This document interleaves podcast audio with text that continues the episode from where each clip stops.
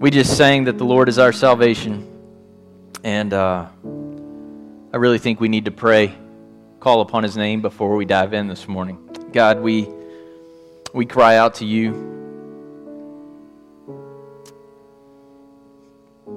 God, that, that line that, that my hope is hidden in the Lord. God, we, we need hope in this world and we can't find it in anything that this world offers. But in you, there is a hope that is sure, that is steadfast, that is reliable, that allows us to put our feet down and move forward even when everything else is unknown and uncertain. God, you flower every promise of your word.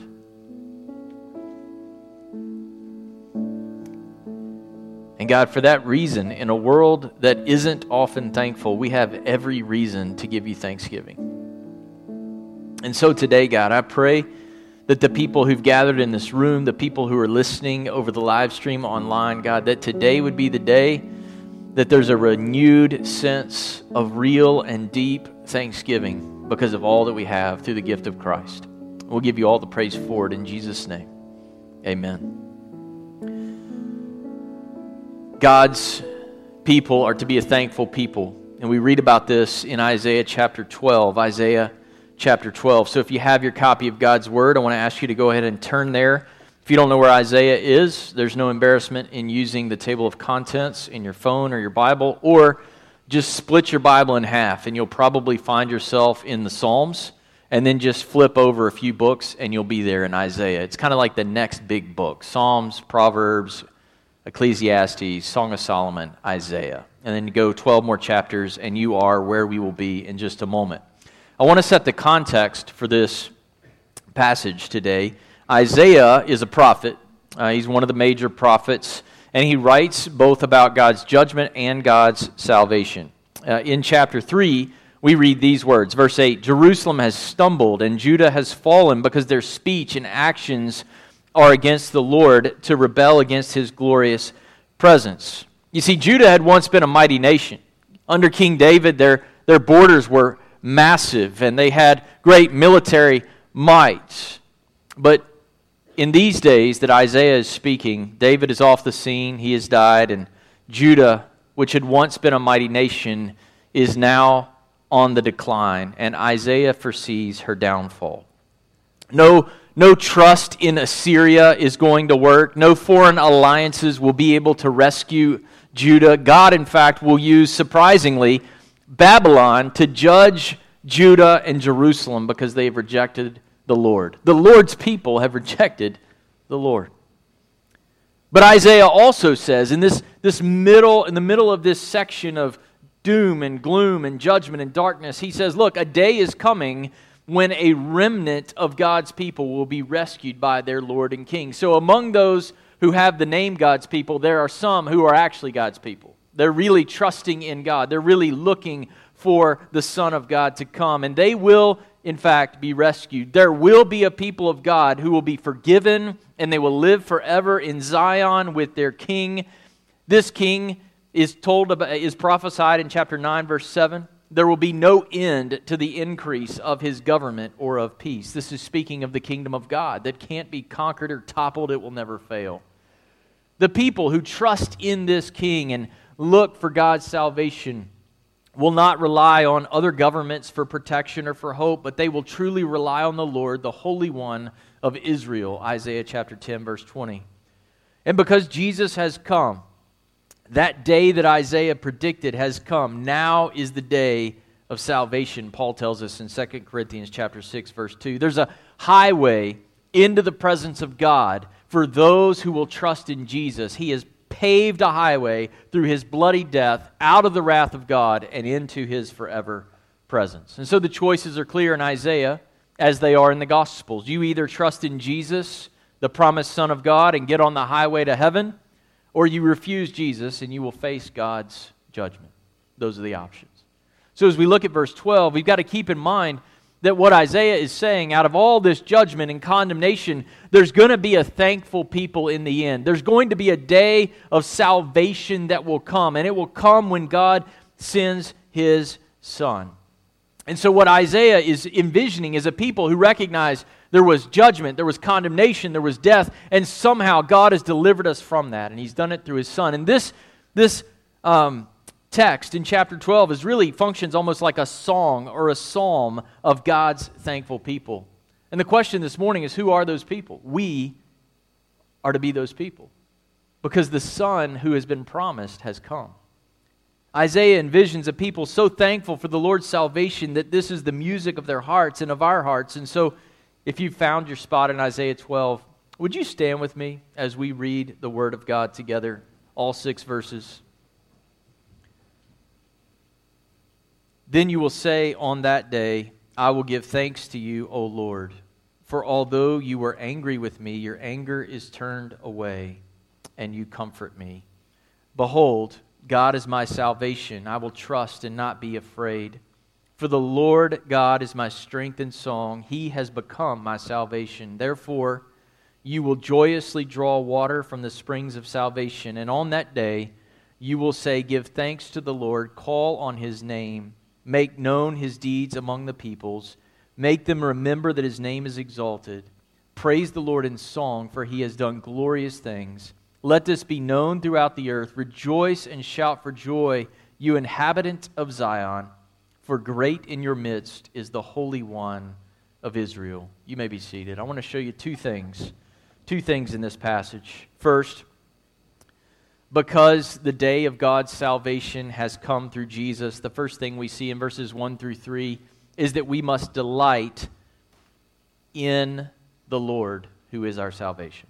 We must delight in the Lord who is our salvation. And the second thing we'll see momentarily is we must declare and display God's salvation. First, in verses 1 through 3, we must delight in the Lord who is our salvation. In verses 2 and 3, we find the word salvation three times in two verses. It's the same word, it's Yeshua. You know the word, Jesus. it, it is Joshua, Yeshua, Jesus, salvation, salvation, salvation. It is the, the name that is given to our Savior. But what is salvation? We talk about salvation all the time in church, don't we? You need to get saved. You need to trust Jesus. You need to be saved. Saved from what? What is salvation? Salvation is rescue or deliverance from an enemy or imminent danger or a calamity. And because people, all people, refused God, rejected God, said, We don't need God. I want to be my own God and go my own way because we resisted and rejected our Creator that brings condemnation, death, and judgment. And so the salvation that Isaiah envisions is not just being rescued out of captivity in Babylon, it's a greater rescue. It's being rescued from the enemies of sin, death, hell, and the grave. Without Jesus, there is no salvation, but Jesus, praise God, is salvation. Because of Jesus, we've been delivered. Do you see it in verse 1? From the anger of God. Isaiah uses two words to describe the anger of God in verse 1. The first word means heavy breathing, and the second word means nostril.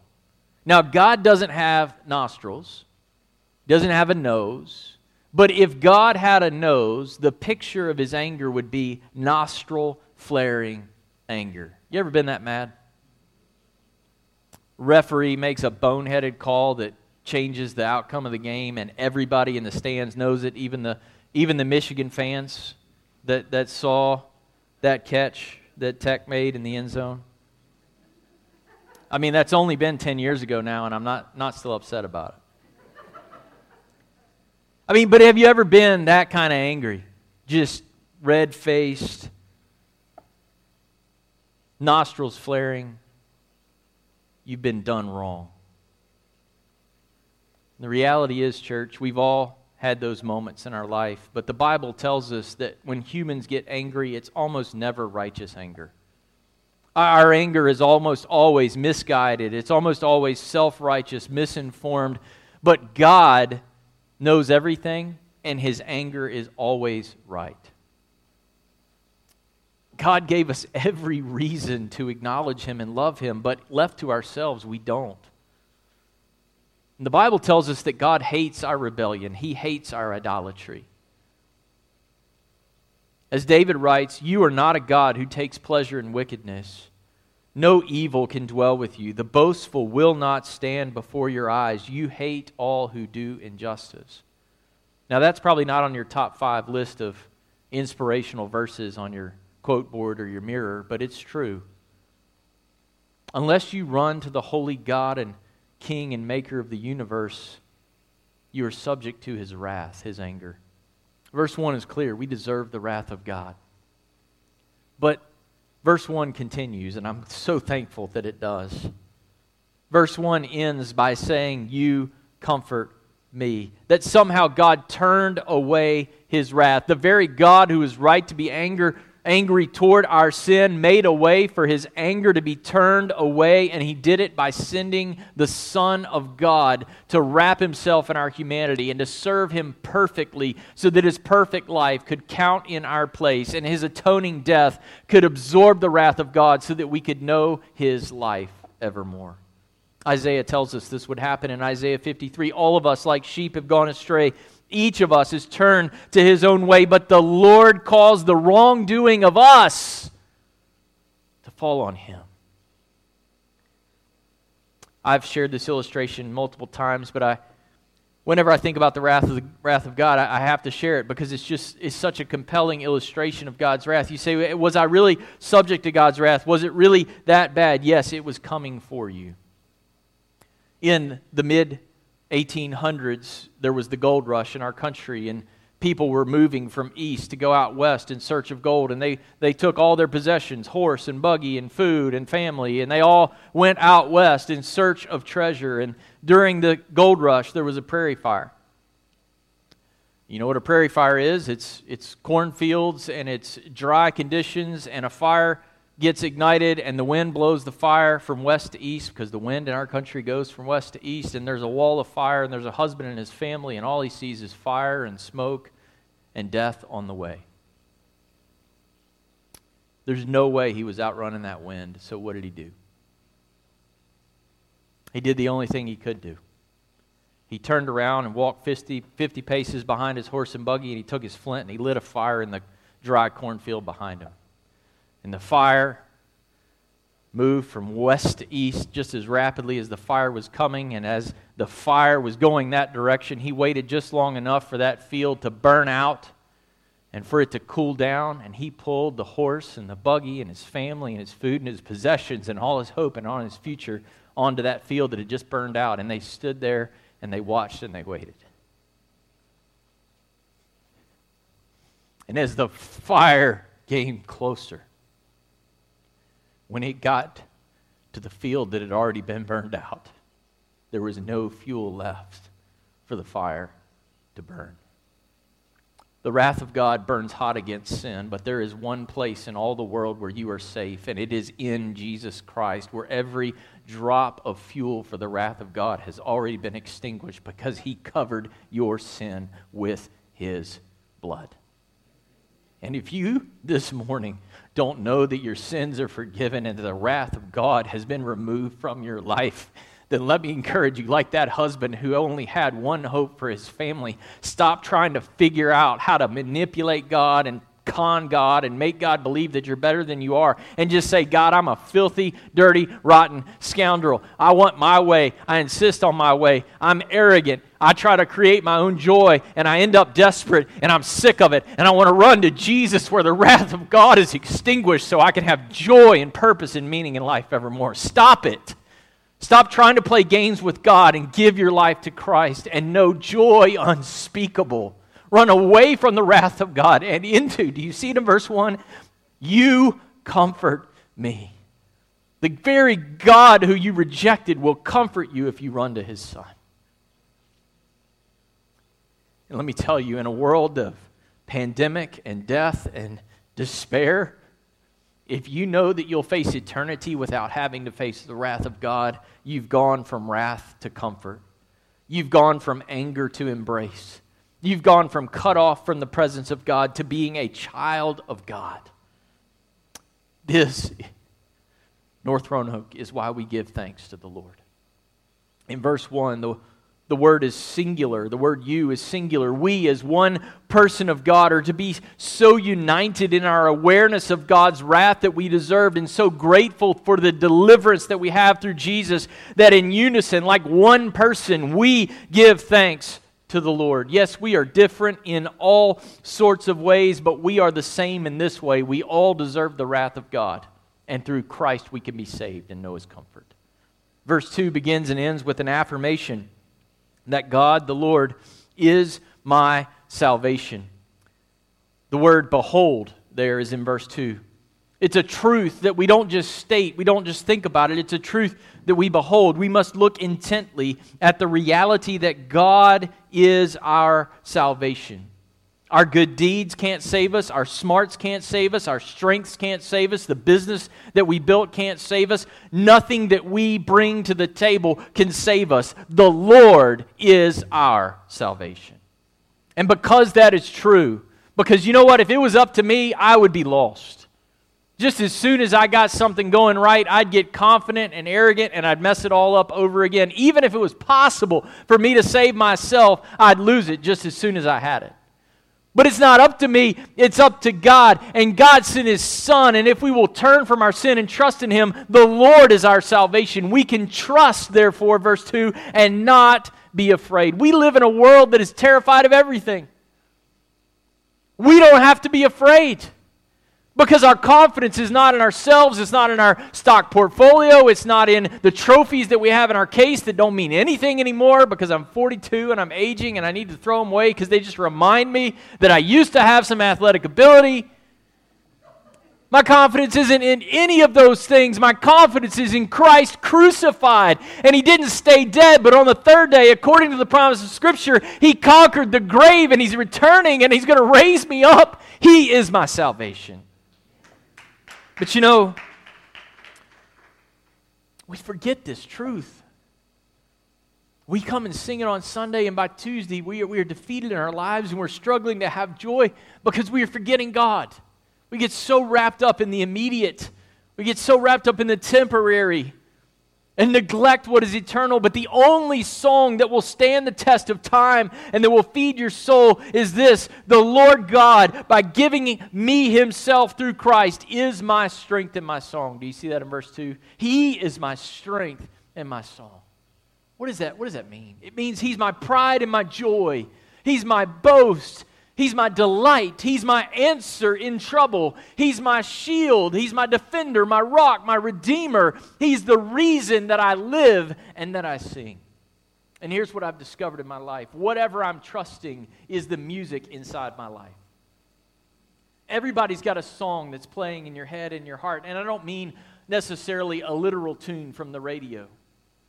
But everybody is living for something, and that is your strength in your song. Are you, are you living for your retirement? Are you living for your grandchildren? Are you living for your husband or your wife or your kids or the next house or the next promotion? What are you living for? That's the music of your life. And there's only one song that will give your heart sustaining strength. It's not a new career, it's not a promotion, it's not a child, it's not the praise of man. None of those things can sustain your soul in a wicked world. What is the inner music of your life this morning? Is it that the Lord is my salvation? In the Old Testament, one of the pinnacle pictures of the deliverance or the salvation of God is the rescue of the Israelites out of slavery in Egypt and through the Red Sea. You remember that?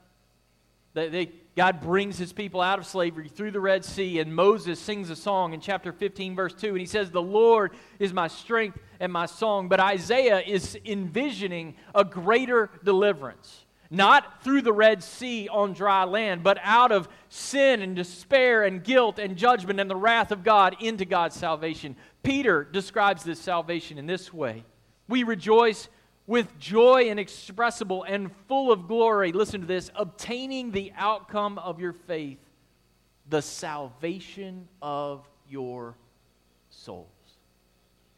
And a God, when God saves a soul, he never loses it. When God saves your soul, do you see verse 3? He quenches your spiritual thirst. I love verse 3. Therefore, you will joyously draw water from the springs of salvation. Did you all know that water is necessary to live? Some of you thought it was coffee, but it's actually the water in the coffee that, that keeps your life sustained. Coffee is a diuretic, by the way, so you have to drink a lot of coffee to compensate for the coffee that you drank. It doesn't, doesn't really work very well. But water water is very important for physical life, as in, like, if you don't drink water long enough, you're going to die. And, and the analogy is clear. As physical water is necessary for physical life, Jesus is necessary for spiritual life. He is life everlasting. He's a wellspring of water that nourishes our souls. The water of this world, drugs, alcohol, a great song, a wonderful meal, a great honeymoon, times 10 or 12. Keep having honeymoons, husbands, and wives. Even a moving worship service. These are all, well, some of these things are great things, and some of these things are not so great things. But the water of this world, if it's what is feeding us and not that Jesus is our salvation, what we'll discover is all these lesser things have a shelf life. They have a sell by date, an expiration date. You know what I'm talking about, right? I used to, my first real job, other than mowing grass, was working at Food Lion.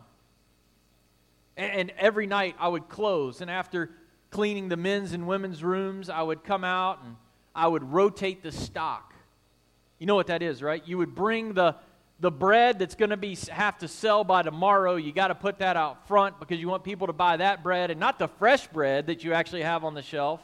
And so all of you know the secret, right? Managers all over Roanoke are driving. I'm driving them crazy right now. Sorry to my friend Rob and everybody else who works in a grocery store, but if you want a fresh loaf of bread, it's probably not on the front of the shelf, right? You got to go to the back. Like you get milk. Man, I, my son is not going to drink a gallon of milk by tomorrow. We'll go to the back, and you'll have a gallon of milk that's going to last you a week, right? But at the end of the day, that bread is going to become stale, and that milk is going to sour. But Jesus never does. He is living water. He has no expiration date.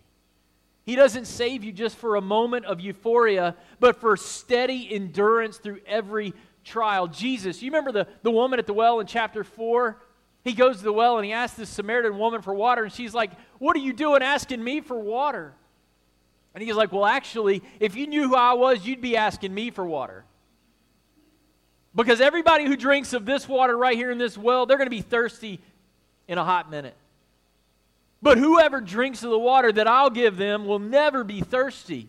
The water that I will give him will become a fountain of water springing up to eternal life.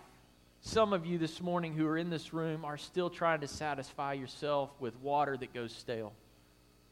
You ever gotten plastic water you left in your garage so long you finally crack it open, it tastes like plastic? It's like, oh, it's nasty. It's not Jesus. When you trust in Jesus, You'll encounter trial, you'll encounter tribulation, you'll encounter trouble, and the answer to is, a, is to afresh say, God, I'm a sinner.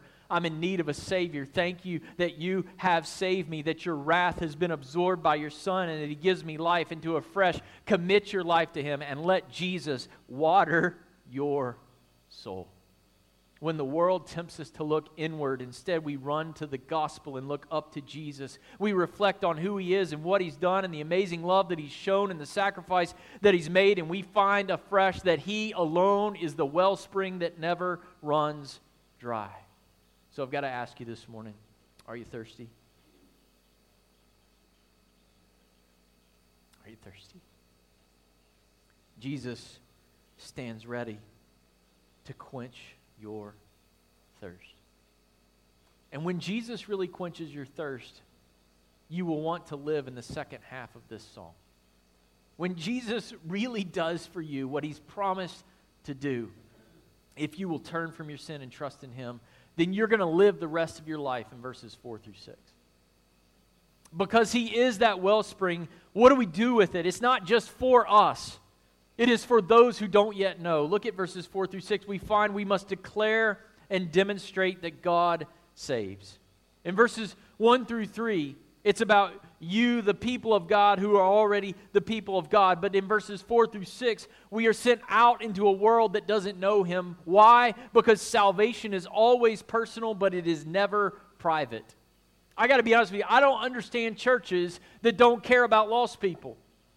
I don't understand why churches want to get together and worship and sing about the amazing things that God has done and not then go tell people about it.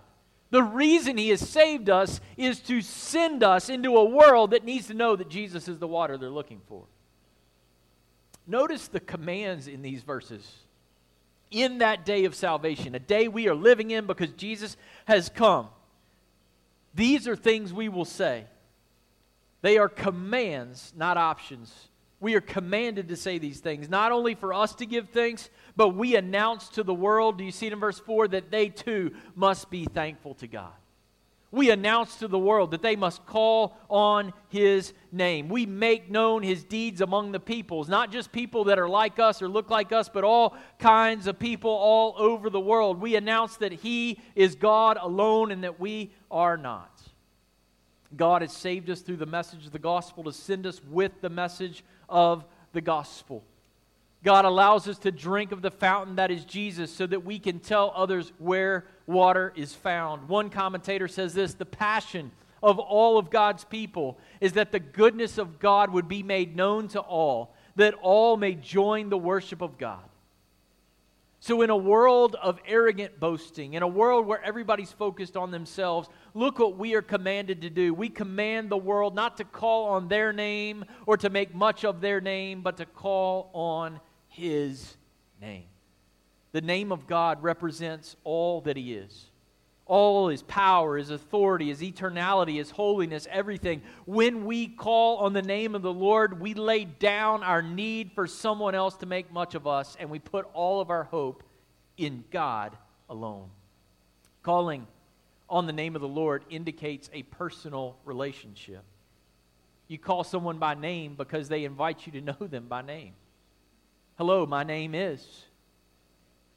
God invites you to call on his name and to know him and to belong to him and to be his child. When we call upon the name of the Lord, we recognize our dependence upon him and we gladly entrust ourselves to him. Last night, my, my son was here on Saturday night and heard this message, and, and my son, y'all can pray for my son. Uh, he, he listens really well, and he's got me for his dad. And uh, we were praying before he went to bed. He said, Dad, I, I haven't had a chance to tell somebody about Jesus yet. Well, I get to do that one day. Because I want to do that so bad. And I said, Son, if, if Jesus doesn't come back soon, you're going to get that chance, I promise no matter what it takes, I'm going to give you that opportunity. And then he said, Dad, you're the best dad. And then he paused a second and he goes, Well, that's not true.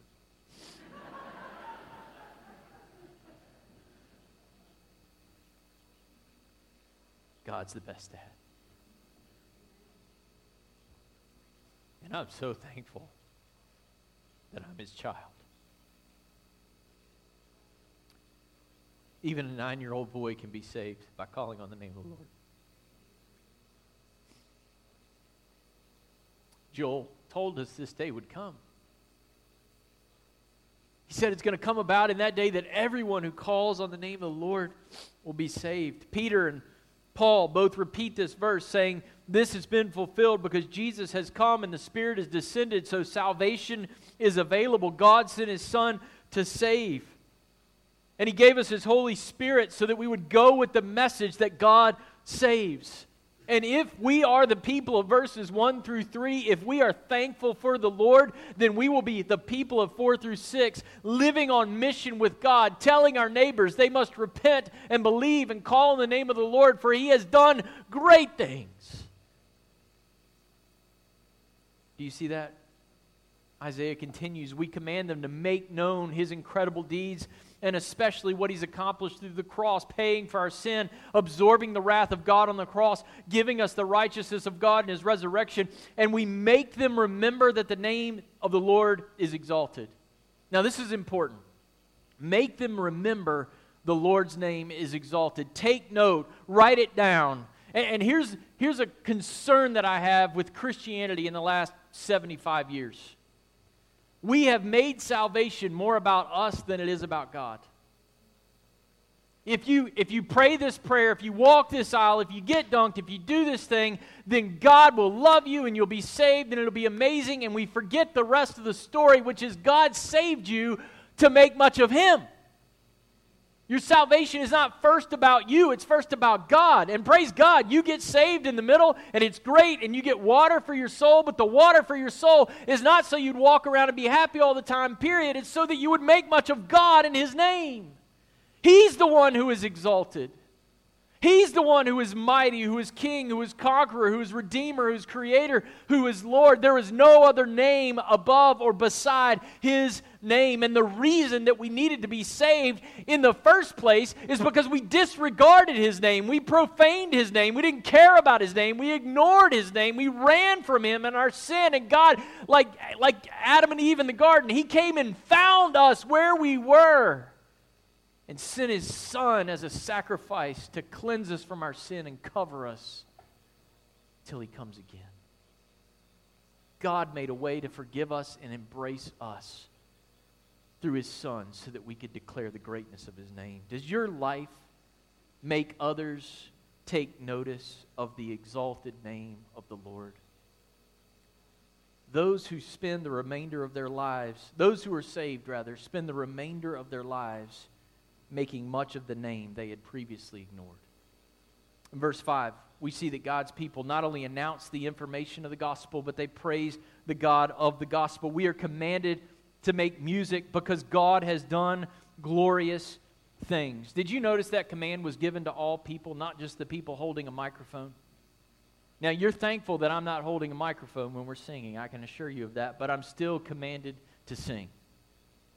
Not, not just Jesse, not just Paul, not just the people on the platform, not just on Sunday morning, but the people of God should be a singing people. Why? Because he's done glorious or excellent things, things that are jaw dropping, that are so stunning that Isaiah in chapter 53, when he talks about the crucifixion of Jesus, says, Who can believe it, what God has done? But if you know Jesus, you know what he's done. Because you know you're a sinner. You know what He's delivered you from. You know what you've deserved, and you know that it's true not only because there are ideas written down in the book called the Bible, but because those truths have become real in your life. You know that you're a child of God because you've got the witness of the Holy Spirit, and you find that what you truly delight in is that my sins are forgiven and I belong to God the great things that God has done for us are the fuel and the focus of our singing. Do you see that in verse 5? I love verse 5. It puts singing and mission together. Why do we sing? Why, why down through the ages do, do military, why, why, why do soldiers sing together? Because they've got to hang together for the mission that's in front of them. Why do we sing together? Yes, to glorify God, yes, to edify the church, but also to remind ourselves why we're together in the first place so that we can go and let this be known throughout the earth. Do you see that in verse 5? In other words, music and mission hang together to do music to the glory of God, you've got to always have the mission of God in mind. And to be equipped for the mission of God, you've got to be a people that sings about the glorious deeds that God has done. And then in verse 6, we are commanded to rejoice and shout for joy because we dwell where God dwells. That's salvation, church, is to be with God. Sin separated us from the presence of God. Jesus came, the great God man God in the flesh, to bridge the gap between man and God so that we could be in his presence. We saw in the book of Hebrews that we are already citizens of the heavenly Mount Zion if we've trusted in Christ. He is in our midst. Yes, he is the Holy One of Israel, but if you trust in Jesus, he will not be hidden to you. Yes, he is distinct. There is no other God like him, but he will not be distant. To those who humble themselves, to those who are broken over their sin and pride and selfishness, we have the privilege of knowing the presence of God. And when we know the presence of God with us and for us, church, that is a reason to shout for joy. Do you see that? Verse 6. We are commanded to shout and to rejoice. Do you know what those words mean in the Hebrew? Shout and rejoice. They mean to shout and rejoice. Now, that might sound funny, but I've preached sermons before where the Bible says to shout, and one time a, a lady came up to me and said, Well, my translation didn't say shout. And I, I'm not much of a shouter.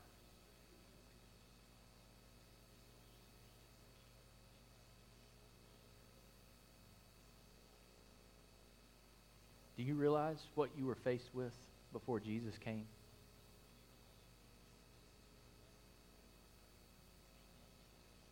Do you realize what the scoreboard looked like at the end of the fourth quarter? You didn't have the ball. You didn't have a prayer.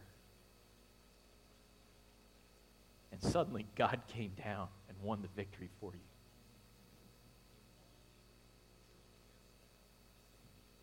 No greater contest, no greater consequence.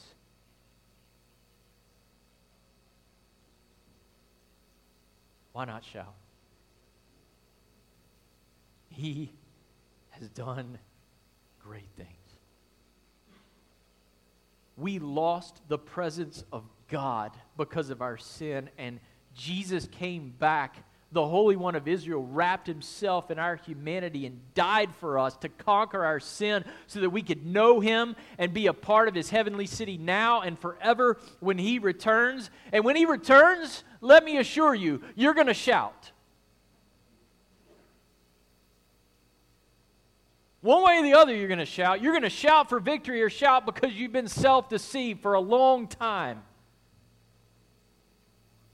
And if you don't see what God has delivered you from, and sometimes that just want to make you go outside and shout glory to God in a world that's in full crisis mode, meltdown mode, politically, medically, economically, everything that's going on, I have a sure hope that I've been delivered from the wrath of God into the presence of God. Glory to God. He's done great things.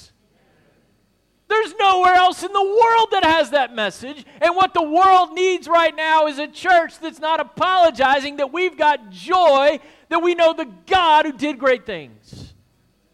Joel 2:32 the prophet continues not only everyone who calls on the name of the Lord will be saved but then he tells us those who are being saved are it's like they're escaping. Any of you feel like you just need to escape this world? Listen to what he says on Mount Zion in, in Jerusalem, speaking of the heavenly dwelling of God, there will be those who escape, just as the Lord has said, even among the survivors whom the Lord calls. Have you escaped the defeat that comes from relying on yourself and trying to make your own way in the world? If you haven't escaped into the presence of God, that is a wellspring of water welling up to feed your soul day by day, let today be the day that the Lord is your salvation. And you can shout it and you can sing it and you can declare it. I'm here to tell you this morning God has done great things for you through his Son. All that remains is for you to repent and believe. If you don't know that you know him, let the day, let today be the day of your salvation. Would you, would you pray with me? God in heaven, we thank you that Jesus saves.